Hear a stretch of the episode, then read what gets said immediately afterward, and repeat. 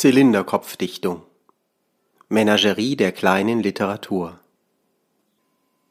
Friedas Nase von Timo Taberi Da fiel Frieda auf, dass sie, wenn sie ein Auge schloss, die eigene Nase sehen konnte. Frieda dachte, dass ihr das sicherlich schon oft beiläufig aufgefallen war.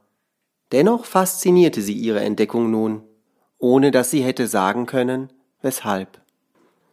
Vielleicht bestand eine Erklärung darin, dass nur sie selbst ihre Nase so sehen konnte, aus dieser Perspektive. Sie konnte ja nicht zur Seite treten, um einmal jemand anderen schauen zu lassen.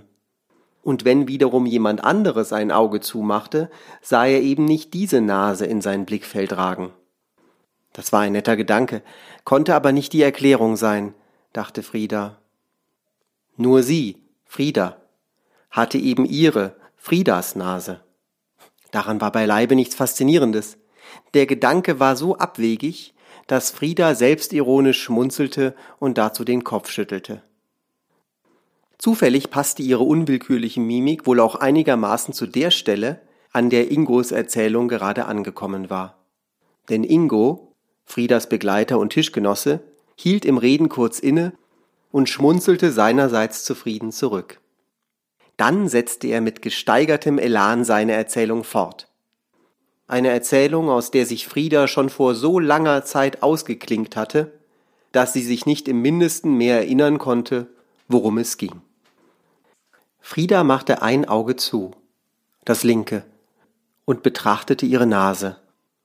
Indem sie ihren Kopf nun versuchsweise etwas bewegte, ganz langsam, fließend, registrierte sie, wie ihre Nase über dem Tisch, an dem sie saß, vorüberzog, über ihrem Glas Bier, ihrem bleichen rechten Unterarm, der neben dem Bier lag und ihr nun wie ein groteskes, träges Tier erschien.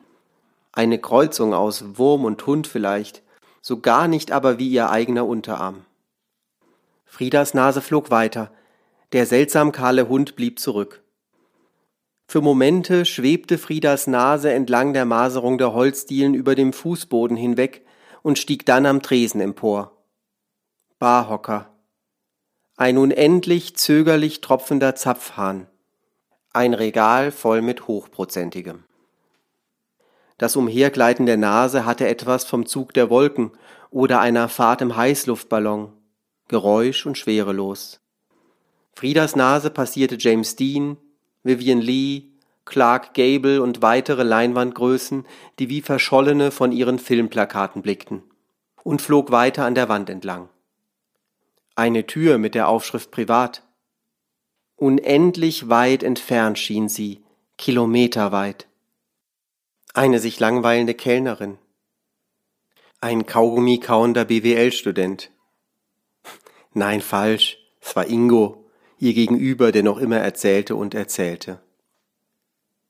Nasenpingpong, dachte Frieda.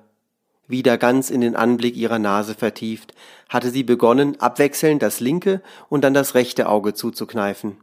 Und das immer schneller, so dass die Zeit, während der sie ihre Nase betrachten konnte, immer kürzer wurde und ihre Nase immer wilder in ihrem Blickfeld hin und her sprang.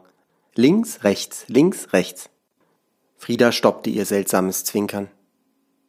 Ein banger, dann erleichterter Blick auf ihr Gegenüber bestätigte ihr, dass Ingo weiterhin so sehr in seinen Vortrag vertieft war, dass er ihre sicher lächerlich anmutende Zwinkerattacke nicht bemerkt hatte. Frieda blies Luft durch ihre Nase. Flüchtig bemerkte sie nebenbei, dass sie die Nase, zumindest deren Umrisse, auch ohne ein Auge zuzumachen sehen konnte. Einfach indem sie schräg zur Seite schielte. Mit einem Mal glaubte Frieda zu verstehen, warum der Anblick ihrer Nase sie so fesselte. Vielleicht war sie ja der einzige Mensch, der seine eigene Nase sehen konnte. Sie verwarf diese abstruse Idee natürlich sofort wieder. Natürlich konnten auch andere Menschen ihre eigenen Nasen sehen, und Frieda stellte sich vor, wie diese anderen Menschen, wenn sie sie danach fragte, völlig befremdet reagierten und ihr kopfschüttelnd versicherten, ja, durchaus könnten sie es. Auch sie konnten ihre eigenen Nasen sehen. Aber andererseits, konnten sie es wirklich? Frieda schaute auf den fabulierenden Ingo und dann hinüber zu der Kellnerin, die noch immer neben dem Tresen an der Wand lehnte. Die beiden waren ihr so ungeheuer fern und fremd, dass es Frieda nun doch völlig unvorstellbar erschien, dass auch sie ihre eigenen Nasen sehen konnten. Doch selbstverständlich konnten sie es, das stand fest. Nur glauben konnte Frieda es einfach nicht, geschweige denn es sich vorstellen. Frieda nahm einen großen Schluck von ihrem Bier, als könnte sie so ihren verqueren Gedanken fortspülen. Was für ein Blödsinn, dachte sie nun, wieder mal belustigt von sich selbst. Erneut entwich ein kleiner Luftstoß ihrer Nase. Ganz leise eigentlich. Dennoch zog dieses amüsierte Ausatmen Ingos Aufmerksamkeit auf sich. Ingo stutzte. Es wunderte und irritierte ihn fast ein bisschen, wie gut seine Geschichte bei Frieda ankam. Ingo lächelte unsicher. Und Frieda lächelte zurück.